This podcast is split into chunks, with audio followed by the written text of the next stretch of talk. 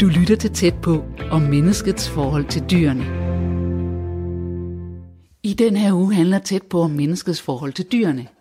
Sammen med Vinnie Stubkær Laursen, som har beskæftiget sig med dyr og menneskers adfærd gennem de sidste 20 år, og som kommunikerer med dyr og holder kurser om dem gennem sit firma Livssamtalen og skriver bøger om emnet, så vil jeg, der er journalist, Christine Sølling Møller, undersøge, hvad vi kan lære om dyrene og af dyrene, så vi kan få et bedre liv.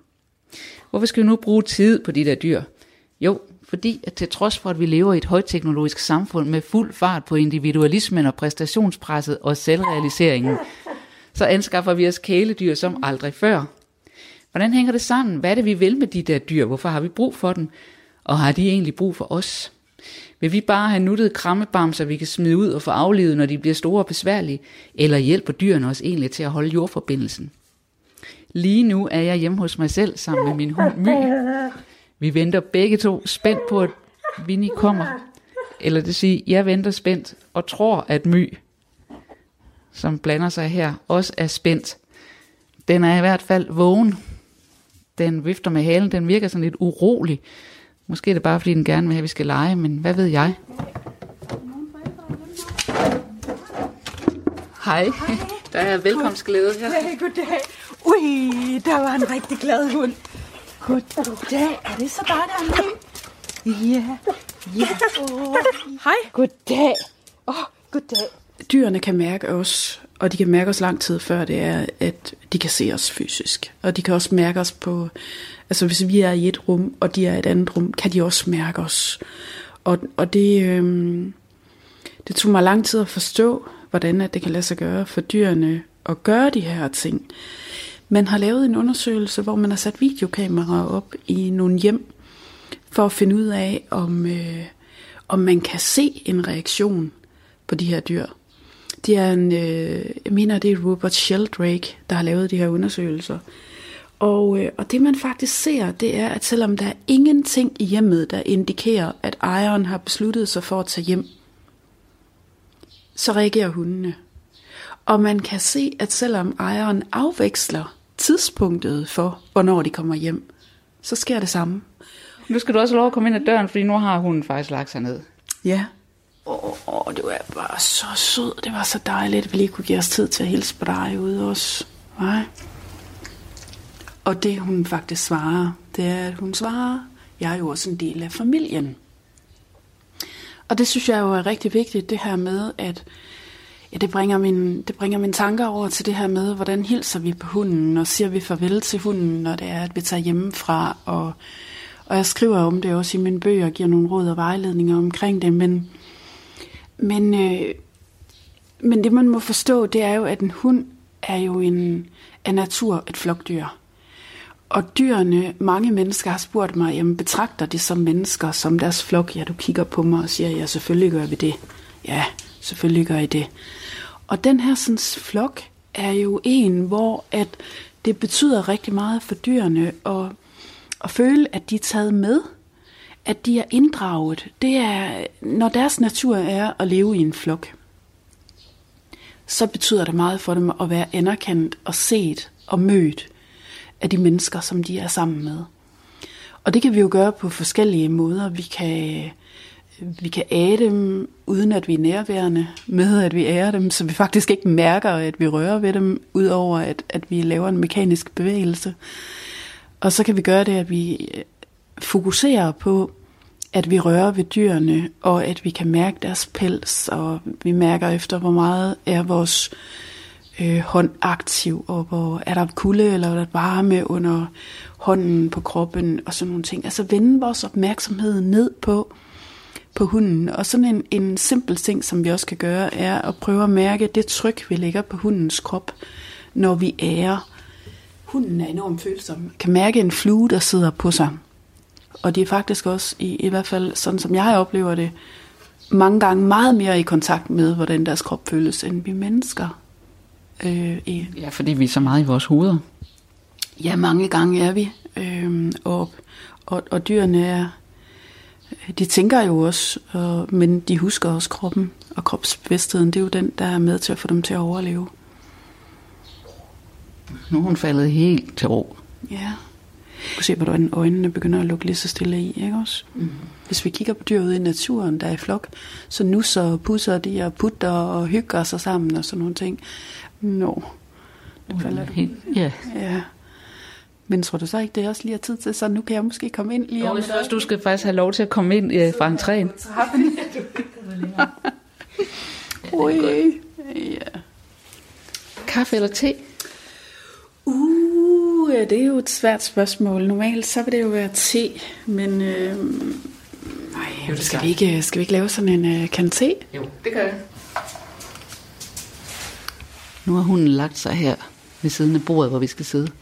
Ja, og det er så rigtig, rigtig, rigtig dejligt. Jeg tænker sådan, at øh, når jeg sidder med en hund, ikke? så noget af det, som, som jeg synes, at, at dyr virkelig kan, det er, at hvis vi mennesker er parate til det, så kan det virkelig få os ned i gear. Ned i at slappe af, og nu lægger din hund så om på ryggen og siger, hey, nyd nu bare livet og hengiv dig til at lytte til det her radioprogram, og, eller være, ikke?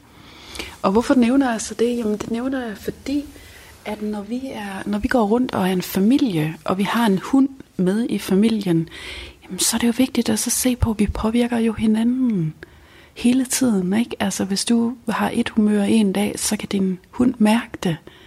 Og dyrene har jo en veludviklet empati, de har en, en evne til at mærke, hvordan er det vi mennesker, vi har det.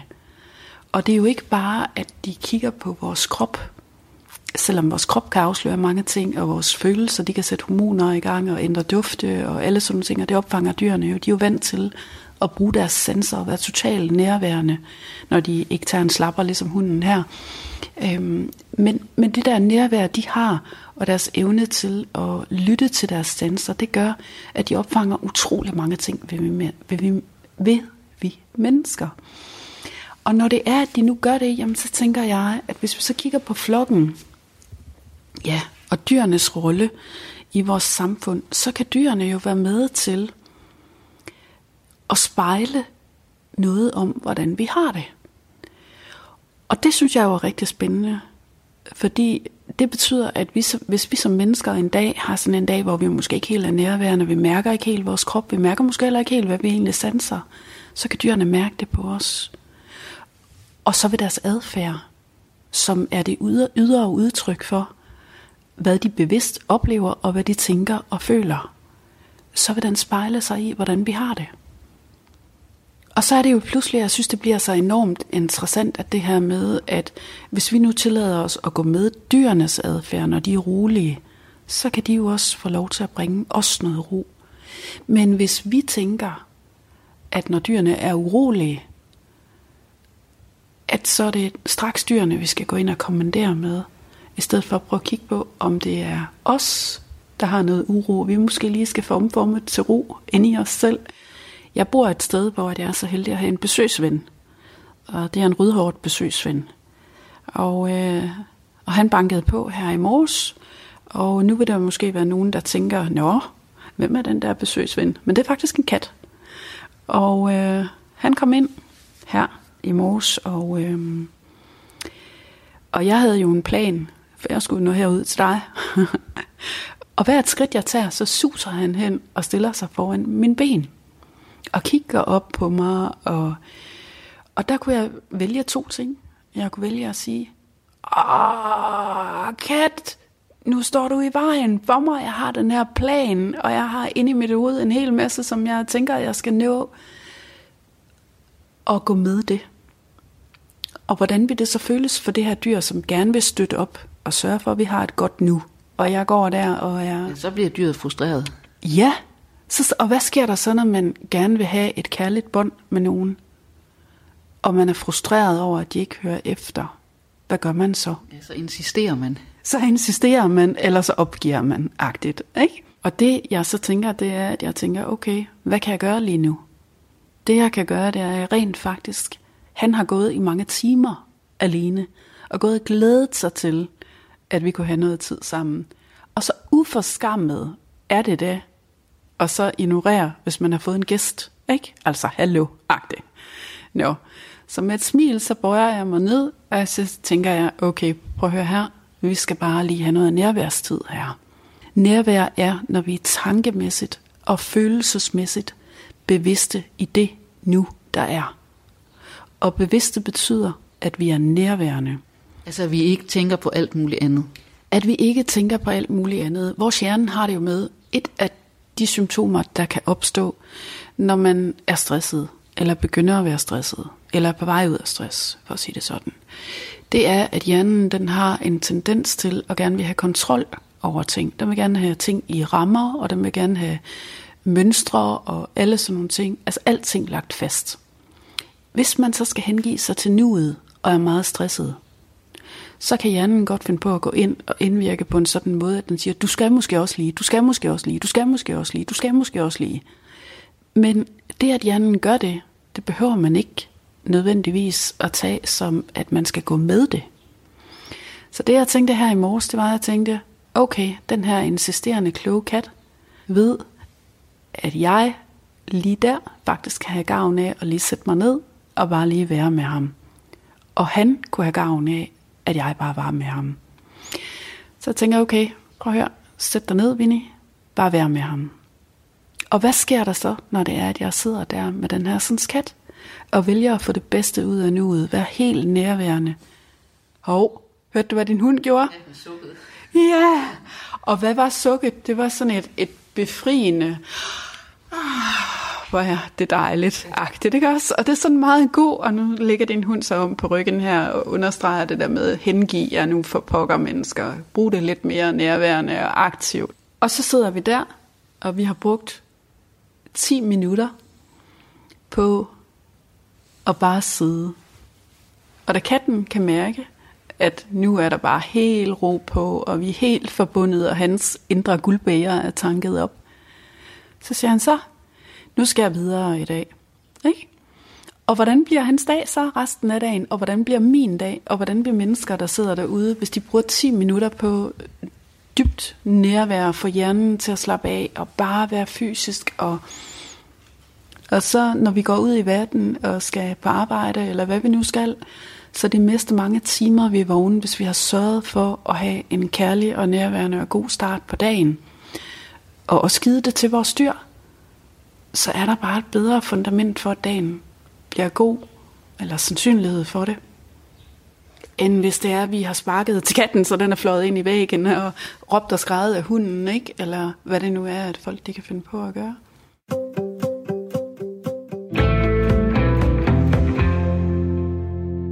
Så det der tankemøller, vi kan have, som, som øh, sige, kan være en hindring for, for nærvær, det mener du ikke, dyrene har. De har bare et nærvær. Altså, jeg mener, at dyr kan have mange tanker, og forskningen viser jo, at de er bevidste væsener med tanker og følelser. Det jeg har lært fra dyrene af, det er, at de tanker, de gør sig, det tanker, der reelt er grund til at gøre sig. Forstået sådan, at vi mennesker, vi kan finde på at have en hel masse tanker. Bare prøv at fortælle dine her i løbet af i dag, ikke? Mm. Og mange af dem er jo tanker, som vi faktisk, som bare kommer og går og fylder. Dyrene bruger kun tid på at tænke på det, som de synes, der giver mening at tænke på. Som de kan bruge til noget. Men vores hjerne har det jo med at fortælle alverdens historier, ikke? Og det er ikke dem alle sammen, vi kan bruge til noget konstruktivt. Så der er dyrene meget gode til at sortere og så sige, okay, jeg tænker over det, som jeg reelt har grund til at skulle tænke over. Og det er grundlæggende, får jeg noget med? Er der nogen, der passer på mig? Er der nogen, der vil være sammen med mig? Øh, og kan jeg sove? Hvad siger du, Vose? Siger du, at vi skal tage din mor i lære? Ja. Du siger, du slikker lige lidt på mikrofonen her, hva'? At du siger, det er okay, hun tænker sådan. Og så tror jeg, at din hund også vil svare, det er der nok mange, der gør, der tænker sådan. Øhm, basalt set kan man sige, at dyrene har behov for at have noget tryghed. Men de tænker også over andet. Så når de er alene, så kan de også tænke en masse tanker om, hvornår mennesker kommer hjem igen, og hvorfor de er efterladt, og om de må har gjort noget forkert, og alle sådan nogle ting. Øhm, man ved også fra forskning af, at dyr, der ligger hjemme alene, at de, øh, selvom de ser rolige ud, så kan man godt nogle gange tænke, at øh, nu er det her dyr vel roligt, fordi man skynder det ud fra, fra kroppens signaler. Men hvis man så måler på kroppen, der er udsendelser på BBC, der viser, at, at dyr faktisk kan have et helt enormt højt stressniveau, når det er, at de ser ud, som om de bare ligger stille og roligt hen i deres kurv. Altså selvom vi siger, når, når jeg er på arbejde om, så ligger den bare og sover? Ja, så kan de godt have et rigtig, rigtig højt stressniveau, fordi de er efterladt. Og fordi de ikke ved, hvor længe. Og typisk, så kan man også sige, hvis nu menneskerne ikke har, har gjort noget ud af at rose de her dyr og påskynde dem om morgenen, så er det hårdere for dem at blive forladt. Fordi påskyndelse og nærvær er en god indikation på, at man nok ses igen. Ikke? Men hvis de, har, men hvis de er sammen med et menneske, så vil de være meget fokuseret på, hvad mennesket også gerne vil have. Og om mennesket er glad. Dyrene, de synes det vigtigste i hele verden, det er at kende sine følelser. Fordi følelserne, det er også dem, der kan fortælle om, hvad man sanser og hjælpe til overlevelse. Men hvis vi mennesker så synes, at ord er det mest vigtige, hvilket vi jo vokser op med. Nu skal du også udtale dig rigtigt, og nu skal du også, og nu skal du også, bla bla bla, som vi mennesker vi nu er, ikke også? Nogle gange i hvert fald. Så sker der det, at når hunden bliver bedt om noget, og mennesket måske har en modsat forventning, så vil dyret reagere på følelserne. Og hvis mennesket så synes, at jeg udsender dig noget her, og du skal da høre efter, hvad jeg siger, fordi vi er vokset op med, at du skal høre efter, hvad jeg siger, så kan man godt blive lidt provokeret af, når hunden så gør det modsatte af, hvad man siger. Ikke? Og øh, det skal jo ikke gå ud over hunden, at vi udsender modsatrettede signaler, så det kan være svært for dyrene nogle gange at forstå, hvad det er, vi egentlig vil have. Når vi er rigtig venner med dyrene, og rigtig venner med os selv, så tager vi os lige tid til at trække vejret og så sige, okay, når der er noget, der ikke virker her, og mit dyr gør noget andet, end jeg forventede, hvad kan det måtte handle om? Men man kan jo godt have den der følelse af, ja, jeg ved godt, at det hunden har behov for, det er i virkeligheden, når jeg er hjemme hele dagen. Mm. Men jeg er jo nødt til at tage på arbejde af mange grunde. Så derfor har vi sådan modsatrettet behov. Øhm.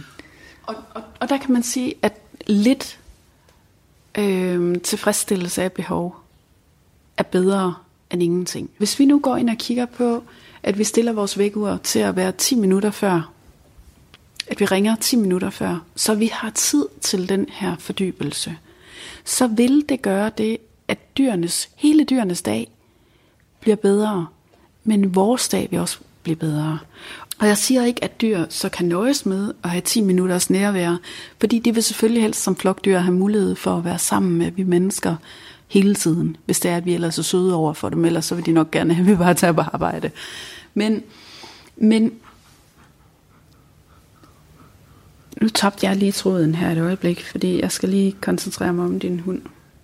Ja, som rigtig gerne også ligesom vil blande sig i samtalen, fordi vi nu sidder på gulvet sammen med hende, så er det anderledes, fordi den ved godt, at hvis vi sidder oppe ved bordet, så er den ikke med i samtalen, men nu har vi jo sat os ned på gulvet, så føler den nok også, at det er dens, gulvet er jo dens domæne. Ja, jeg plejer at give et råd, og det er, hvis det er, at vi har en, en skrammeldag som mennesker, så sæt jer ned, sæt jer ned og fortæl det til dyrene, hvordan I har det. Det, der sker, når man begynder at fortælle, det er, at man begynder at være nærværende med sine følelser.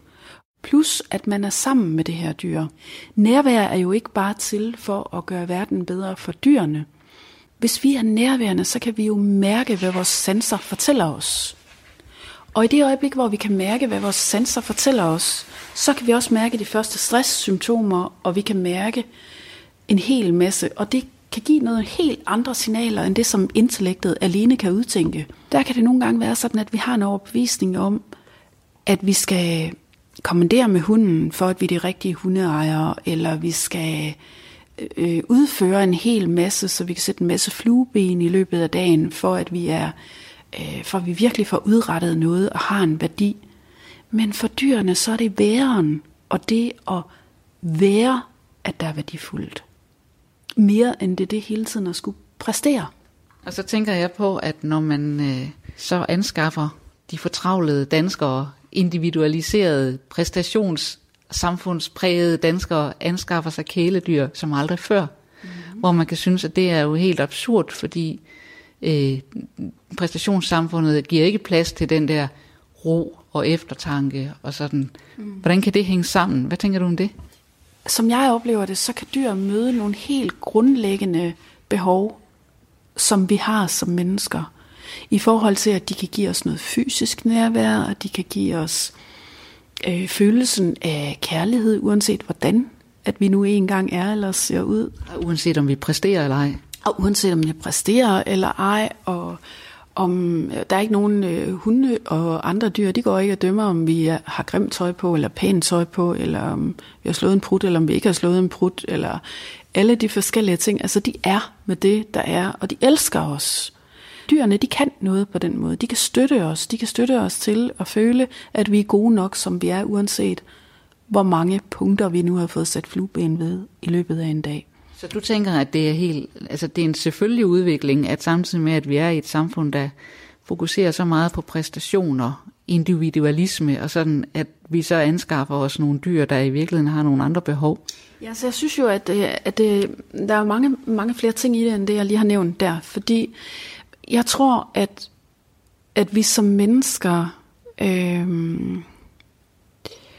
når vi er ude i et præstationssamfund, og der begynder at komme stress og lignende, så sker der det i vores system, at der kommer en overvågningstilstand, som bliver større.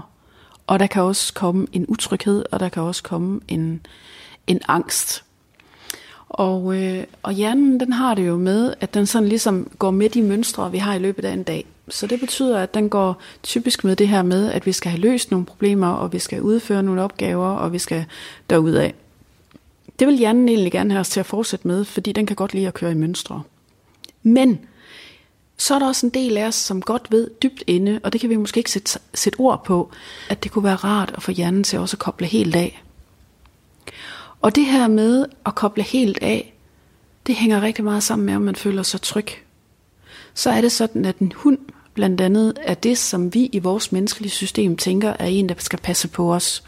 Det er en hund, der går forrest, det er en hund, der går ud og siger, hey mand, og den holder øje, og den holder vagt. Det betyder, at vores system, bevidst eller ubevidst, egentlig kan henlægge nogle af de her øh, øh, tendenser, vi skal have til at være agtpågivende og passe på og lignende. Der har vi en, der ligesom kan hjælpe os til at passe på. Så jeg tror, at det her med, at der er kommet flere dyr i vores samfund, at det er fordi vi har behov for nogen, der kan assistere os til at føle os elsket, ubetinget, men også til at kan få noget mere tryghed. Det er jo enormt trygt, at vi ikke behøver at præstere. Det er enormt trygt, at de er der altid. Det er enormt trygt, at de vil os det bedste. Og så er der også den ting, ude i samfundet, som er, at jeg tror, at jo mere pres, der kommer, vi ser jo, hvor flere singler der er, og hvor mange skilsmisser der er, og alle sådan nogle ting, hvor mange stressramte der er, og lignende. Og de her dyr, de kan kalde os ind i et nærvær, uden de nødvendigvis kræver noget af os ordmæssigt. Og det tror jeg er nogle rigtig vigtige ting. Plus at det, at når man er sammen med dyrene, så påvirker de vores krop. De påvirker vores glæde, vores hormoner og lignende, i at vi har det her væsen, der ser på os og hengiven siger, i hvor er du bare dejlig lige nuagtig som du er. Og samtidig med det, så har de også en evne til at berøre vores krop, og vores krop er noget af det, når vi er rigtig stresset, og vi er ude i præstationer og lignende. Så er det jo typisk sådan, at et menneske mere eller mindre bærer sig sted af hovedet. Og i skolen har mange af os lært, at vi skal tænke os om, og vi skal vente med at drikke, eller tisse, eller hvad det spise, for den sags skyld, indtil det er det rigtige tidspunkt.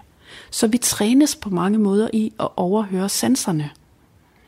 Og det at være sammen med dyrene, det vækker sådan en kontakt med sin krop, og en kontakt med nærvær, og en kontakt mange gange også med, hvad vi egentlig sanser om os selv. Når vi så snakker om det her med, hvad går dyrene egentlig og tænker, vi snakkede om det tidligere i udsendelsen, hvad går dyr egentlig og tænker? Jo, hvis dyrene de går en tur, så synes jeg, der er en meget stor kontrast imellem, hvordan mange mennesker går tur. Dyrene, de har for eksempel ikke deres iPhone med. Den ligger hjemme slukket, når de er fri. Og øhm, når de går tur, dyrene, så dufter de ting, og de ser ting, og de hører ting, og de smager måske også på ting. De bruger sanserne, og samtidig med det, så mærker de deres krop. De mærker, hvor de går. De er også tunet ind på, vi mennesker, fordi det er en del af at være sansemæssigt bevidst, det er både at mærke sig selv, men også at mærke, hvem man er omkring, og hvor man er. Men hvis jeg nu spørger dig om, hvis du har en dag, hvor du har været helt fyldt op i dit hoved, og du så godt sur med din hund, nu kan vi jo spørge alle lytterne derude, går de så med fuldkommen nærvær, kan mærke, at hvert skridt det tager, trækker de egentlig vejret dybt ind i kroppen, eller, eller er det hovedet, der går tur med dem, uden de egentlig mærker kroppen. Og der er det jo den her hund, den har måske gået i 10 timer og ventet på, at den sure en, der tog hjemmefra i morges, kommer hjem og håber på, at man kan have en glad og dejlig nærværende tid sammen. Når mennesket så kommer hjem, så er det bare slet ikke sikkert, at mennesket er landet i sig selv. Så det, jeg kan give råd til de mennesker, der også er derude, og der sidder her, det er at prøve at lægge mærke til, hvor nærværende er I egentlig. Læg mærke til, hvordan har I det, når I går tur med den her hund? Og så prøv at tænke over, at hvis hunden stikker af, ja, så gør den det med et formål. Og det formål kan altså også godt være at prøve at kalde os mennesker til nærvær. Jeg ved, at øh, når jeg går med min hest, så er der en gang mellem, at min hest hun stopper. Og det slår aldrig fejl. Når jeg spoler filmen tilbage, så er det altid sådan, at i det øjeblik, hun stopper, så kan jeg se, at mine tanker de er taget blankfart. Så hun stopper og siger, hey, hallo, hvor er du egentlig henne? Og så kan jeg med et skævt smil sige, okay, ja, tak for, at du er tunet ind. De vil jo gerne følges med os, men hvor meget følges vi med os selv og med dem? Så jeg kan høre, at det du også siger, det er det der med at gå tur med hunden og have hovedtelefoner på og lige høre en podcast eller noget radio eller et eller andet. Det skal man ikke. Altså nu skal jeg jo selvfølgelig ikke sige, hvad folk det skal og hvad de ikke skal, men, men jeg vil sige, at øh, hvis I gerne vil ud i en masse stress, så synes jeg bare, I skal blive ved med at fylde en masse informationer ind. Men de skal selvfølgelig høre vores podcast. Den skal de høre. Men den kan de så høre derhjemme. Ikke? Det jeg egentlig siger, ja, det er, at jeg siger, prøv nu at være nærværende. Øhm, læg mærke til, hvad I spiser, hvordan smager det. Når I drikker noget, hvordan smager det. Når I er med dyrene, hvordan har de det? Og en anden ting er, at vi skal jo i dag øh, lave en øvelse, som handler om øh, at kigge på dyrene, de dyrenes bevægeapparat. Og øh, hvis man ikke er nærværende, så er der faktisk rigtig, rigtig mange ting, at man ikke lægger mærke til ved dyrenes kroppe. Og det betyder, at man også nogle gange, hvis man har overset nogle ting rigtig mange gange, faktisk kan ende op ved dyrlægen og få en kæmpe regning på det ene og det andet og det tredje og det fjerde. Afhængig af, hvor hurtigt at man lige finder ud af, hvad der er årsag øhm, og behandlingsmetode. Men hvis man nu er meget nærværende, så kan man faktisk tage rigtig mange ting i opløbet. Så der er jo mange, mange gode ting øhm, i forhold til det her med at, at træne sit nærvær, frem for at, at gå og sms'e, eller hvad man nu gør. Måske skulle vi egentlig prøve at foreslå de der lovgivere, at nu er der jo kommet øh, bøder for, at man taler i mobiltelefon håndholdt, når man kører, ikke? Måske skulle man indføre, at man fik bøder hunde, når man gik med sin dyr og havde mobiltelefonen aktiv. skulle vi... Øh du vil gerne lave en øvelse. Ja, det synes jeg da. Ja, hvis din hund den gider. Den ligger her. Nu har den lagt og hvilet sig noget tid. Hvad siger du? Jo, jo. Jeg er klar. Okay, det er godt. Så det vi skal nu, det er, at jeg skal have dig til, eller vi skal have din hund til at gå øhm, frem og tilbage. Så vil jeg fortælle dig noget om, hvad du kan kigge efter hos din hund. Ja, kom så. Når du kigger på, hvor meget den svinger til den ene side og den anden side, kan du så se, om den svinger enst til siderne? Jeg kan ikke se, at der skulle være noget uens. Nej, og det er nemlig rigtig godt, du ikke kan det, for det er der heller ikke. Det var godt, ven. Smut du bare. Ja, det var godt. Hov, du klappede da ikke din hund, gjorde du det? Jo, jeg kom til. Men det var sådan et klap på den måde, som jeg også ville kunne gøre ved dig, sådan sige, så man sige. Nå, okay. Ja. Lige nu, der står vi og kigger på, at din hund drikker noget vand. Det du kan se med din hund, hov, ja, det var, at øh, når hunden står stille, kan du se, at den har parallelle ben. Den havde parallelle ben. Ja, det har den faktisk også nu. Det har den også nu. Grunden til, at jeg siger til folk, at de skal prøve at kigge efter, om dyrene stiller sig med parallelle ben, det er fordi, at hvis en hund har spændinger i kroppen eller ondt i et ben, så vil den typisk forskyde vægten over på et andet ben, eller den vil forskyde benene i forhold til hinanden. Hvis man kigger på sin hund, hvis man nu har en hund, der har lang pels, så kan man se, hvordan pelsen vipper fra side til side. Så er der en ting, man også kan lægge mærke til ved dyrene, det er, hvor meget kan de egentlig kigge til siderne? Kan de kigge lige meget til siderne? Vipper deres hoved, når de skal rejse sig eller de skal sætte sig, er de så besværet? Nu for eksempel, hvis man har en valp, så skal man ikke øh, træne den en hel masse i starten, for lederne skal have tid til at sætte sig, og hvis man går med sele, eller man går med halsbånd, og man trækker i, i nakken, kan man egentlig påføre dyrene et piskesmæld og indvirke på, på øh, cirkulationen, nervefunktioner og lignende rundt i kroppen. Så det skal man passe rigtig meget på med. Og man kan se på, om halen, om den er fleksibel, når det er, at hunden den lover. En loveren i en hale en lang hale, der skal loveren gerne kunne ses et godt stykke op af ryggen. Ja. Og, og det der jo er i det, det er, at muskel, muskler og alt muligt i kroppen hænger jo sammen, så halen hænger sammen med næsen, og for at sige det sådan, ja, det gør det nemlig ikke også. Så noget kan man gå og nørde med som menneske. Ja. Jeg sammenligner øh, hundeopdragelse og dyreopdragelse nogle gange med, med det her med opvask.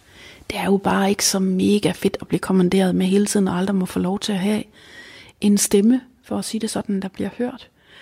Og min oplevelsesverden, og de 20 år, jeg har brugt med dyr, der er det altså sådan, at dyrene knytter sig meget mere til os, hvis de får lov til at udtrykke sig.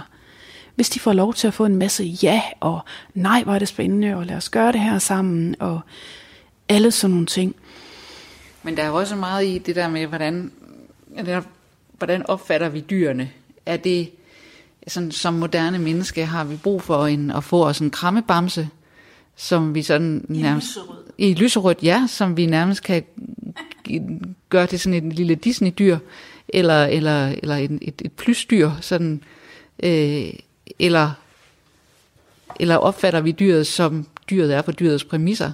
Vi har jo din hund til at ligge her, og din hund ligger jo enormt afslappet, og er alle tiders lækre krammebamse der er, som jeg oplever det, en tendens i samfundet til, og, og det er ikke at kritisere nogen, det her det er bare sådan et, et objektivt studie, at vi på en eller anden måde er blevet et forbrugssamfund. Og øh, et forbrugssamfund, hvor ting øh, nogle gange går meget stærkt. Og øh,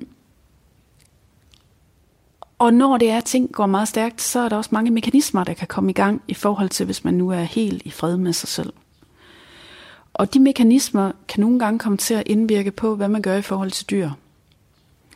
Det kan blandt andet få en til, at hvis dyrene nu ikke helt gør, som man gerne vil have dem til, at så kan der opstå en eller anden form for følelse af, at så er den anden forkert, i stedet for, og, og, og så skal man smide de her dyr væk, i stedet for at man måske finder overskud til at se på det tankemønster om, at dyrene er forkerte eller imod en.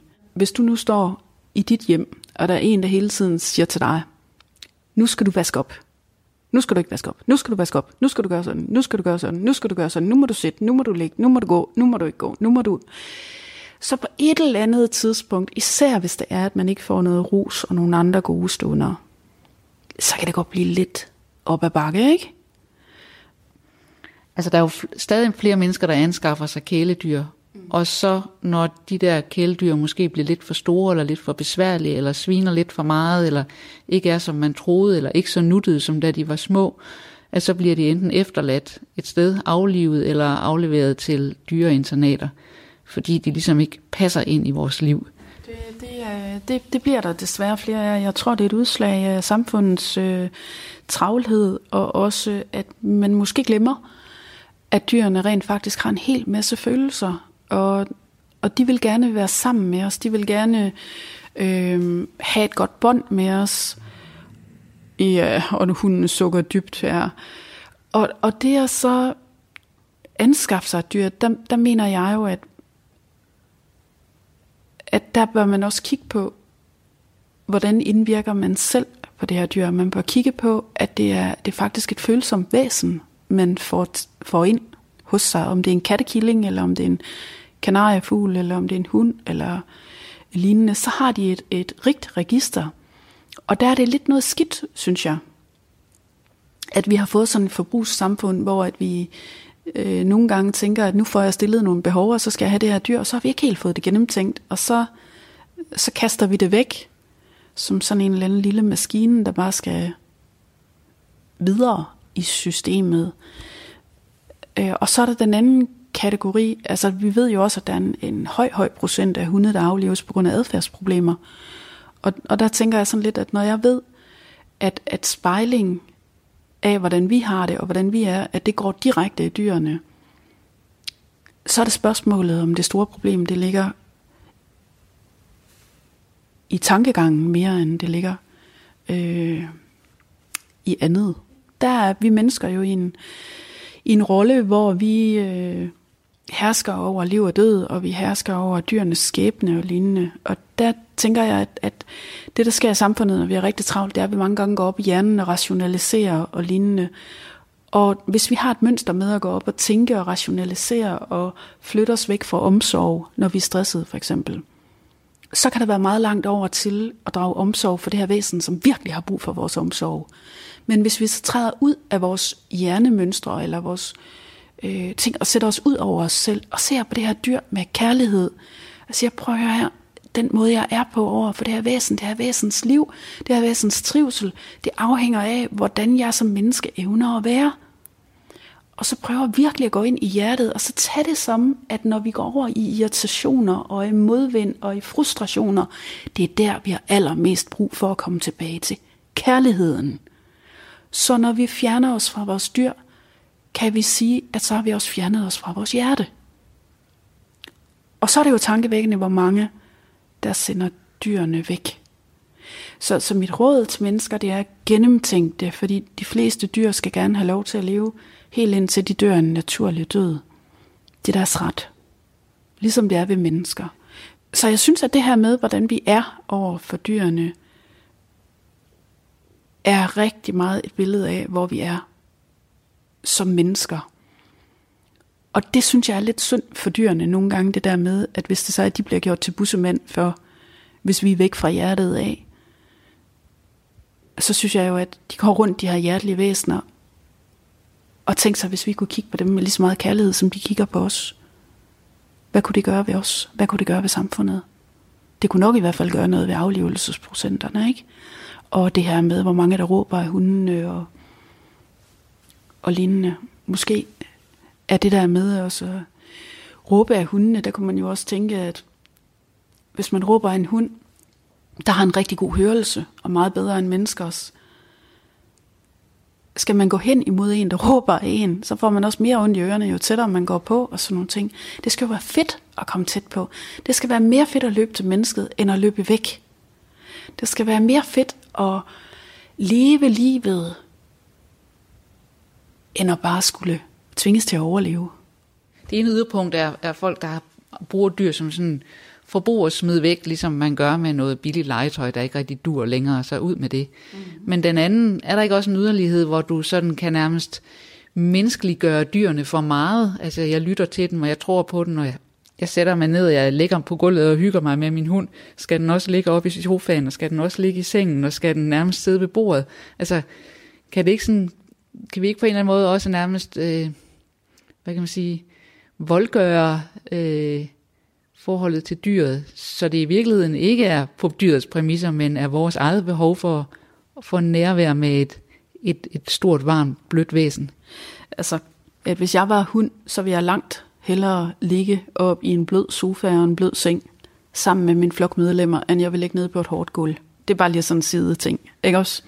Og sådan er det jo selvfølgelig også øh, for dyrene, og, og min oplevelse er, at jo tættere vi tager dem på, hvis alle andre ting fungerer hvis vi tager dem tæt på os, og de får lov til at have en, en god plads i familien, så er det godt for dem, og det er også godt for os, så det kan styrke vores bånd.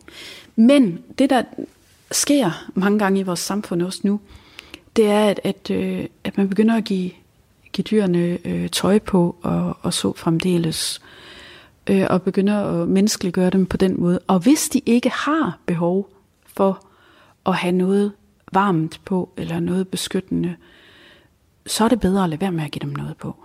Det handler jo også nogle gange om, at, at man, man næsten kan gøre dyr til sådan et stykke legetøj. Og jeg tænker, at det er vel egentlig ikke et dyrs behov, man, man, man opfylder der, men ens eget behov for, for nærvær. Hvad mener du med legetøj? Jamen sådan en krammebamse, fordi man har behov for at kramme den hele tiden, fordi man for eksempel mangler nogen anden, en anden voksen at være sammen med, så kan man bruge hunden som sådan en erstatning. Er det egentlig, eller hunden eller et andet dyr, kan det, er det egentlig dyrets interesse, eller er det i ens egen interesse? Ja, altså der er en hver situation jo individuel. Øhm, man kan sige, at det, der er vigtigt i alt det her, det er, at mennesker kan holde balancen selv. At det ikke skal være dyrene, der sørger for, at mennesket har det godt. Men dyrene vil gerne assistere til, at menneskets liv bedres.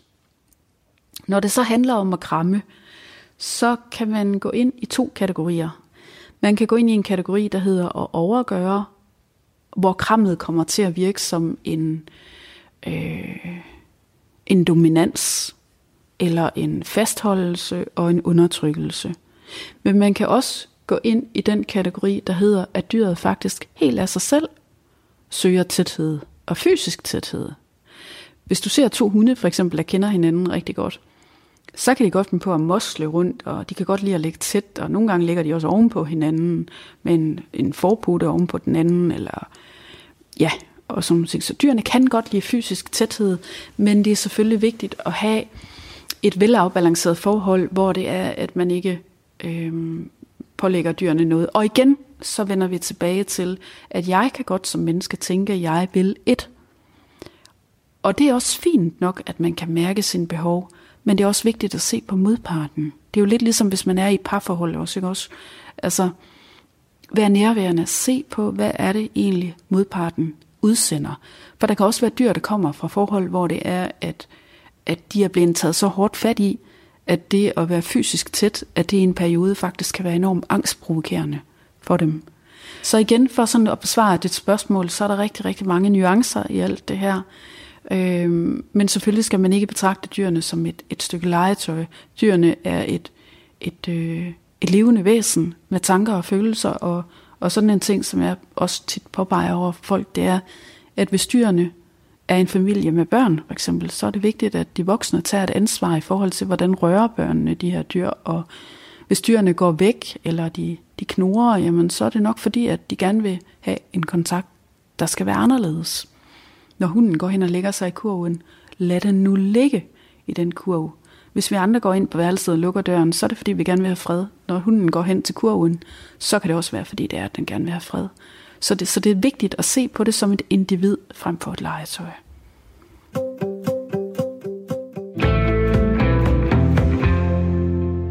Jeg kan huske, at jeg holdt et foredrag på Sjælland på et stort ridsted på et tidspunkt, hvor at, øh, jeg står ved siden af en tavle, og den her tavle, den står sådan lidt ustabilt. Men det var rigtig godt, den gjorde det, fordi det, som jeg siger, det er, at, at så, øh, så står der en hesteejer ude på stallen, og så klappede jeg på tavlen, og, og den sagde bang, bang, bang, og var lige ved at vælte den her tavle, ikke? Øhm, og klapper sin hest, og sådan en ting som at klappe sit dyr. Man kan godt få dyr til at vende sig til, at det at blive klappet, det betyder, at man er glad for dyret. Men kroppen den responderer som, at man bliver slået på. Og dyr, de går altså ikke rundt og slår på hinanden som bedste venner. Det gør de bare ikke. Men vi mennesker, vi har sådan en eller anden tillagt vane, nogle gange, som jo så gudskelov kan bryde sig om og ændre os, ikke også?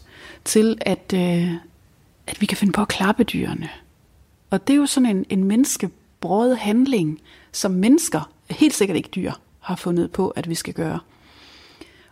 Og så er der dem, der sådan helt automatisk begynder sådan at tænke lidt over, hmm, når min hest står på staldgangen, og jeg siger, min hest virker bare så stresset i dag, og man drøner rundt, og man klasker til den, som, nej, hvor er du bare god, og så drøner man videre, og så skal man lige snakke i mobiltelefonen, eller svare en eller anden anden, eller, og man har måske slet ikke lige brugt 10 minutter på at lande derude, og finde ind i hjertet. Og så tænker man, måske det her dyr, det er bare helt enormt stresset. Men hvad er det, dyret spejler? Ikke? Og, og der er det igen det her med, at samfundet, tror jeg, hvordan vi bruger dyr, handler om en spejling af, hvor er det, vi er henne. Men i alt det her, så, så, så har jeg sådan siddet og tænkt på ensomhed øh, og alenehed. Øh, jeg tror, at mange dyr giver mennesker en følelse af at blive mødt, som vi er. Og i et samfund, hvor vi bliver målt og vejet på præstationer, og måske egentlig også har en indre kritiker engang imellem, der siger, at det der, det kunne vi godt have gjort bedre, eller det gjorde, eller bla bla bla. Hvis man har en indre kritiker, der kan være meget hård, så kan det godt give sådan en følelse af at ikke være god nok. Og, øh, og den her følelse af at ikke være god nok, kan godt give sådan en følelse af, og måske heller ikke helt ture, at stille sig op for at være den, man nu engang er. Og der dyrene, de støtter jo helt enormt op. De støtter op med ubetinget kærlighed og siger, ved du hvad, du er altid god, som du er. Og hvis du har en lortedag, så sender jeg dig masser af kærlighed stadigvæk. Men når vi kigger på samfundet som helhed, så den her alenehed, som nogle mennesker kan komme til at føle, ved at afvige fra mængden, ved måske ikke at have topkarakterer, eller ikke at have øh, en fed bil, eller ikke at have et udseende som alle de andre, eller lignende. Der gør dyrene jo noget, som jeg synes, der er så vigtigt. Det er det her med, at de kan mindes om at få det bedste ud af nuet, som nuet er.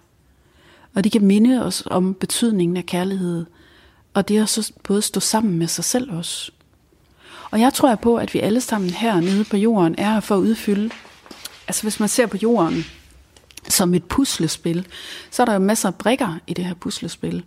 Og jeg tror på, at det, som, som der er rigtig vigtigt, det er, at man kan mærke, hvem man er, og hvad det er, at der gør en glad, og at man kan stå op for de her sådan, øh, gode kvaliteter, selvom der måske er der nogen, der peger fingre af det. Fordi det er jo kun, når det er, at vi kan udfylde og være den, vi egentlig er med de talenter, vi har, at vi kan begynde at udfylde den her brik i puslespillet. Hvis hver især kan stå op for sig selv, i stedet for at være en kopi af en andens brik, så kommer det hele til at blive et stort, smukt puslespil. Og der synes jeg jo, at hvis vi kigger på dyrenes rolle i samfundet, hvis vi gerne vil pakke dem ind i, at de skal være det ene, eller det andet, eller det tredje, eller det fjerde, og det må de ikke, og det må de ikke, og det må de ikke, så er det et udslag af, hvordan vores egen puslespilsbrik fungerer, men det skal jo ikke lægge andre til last.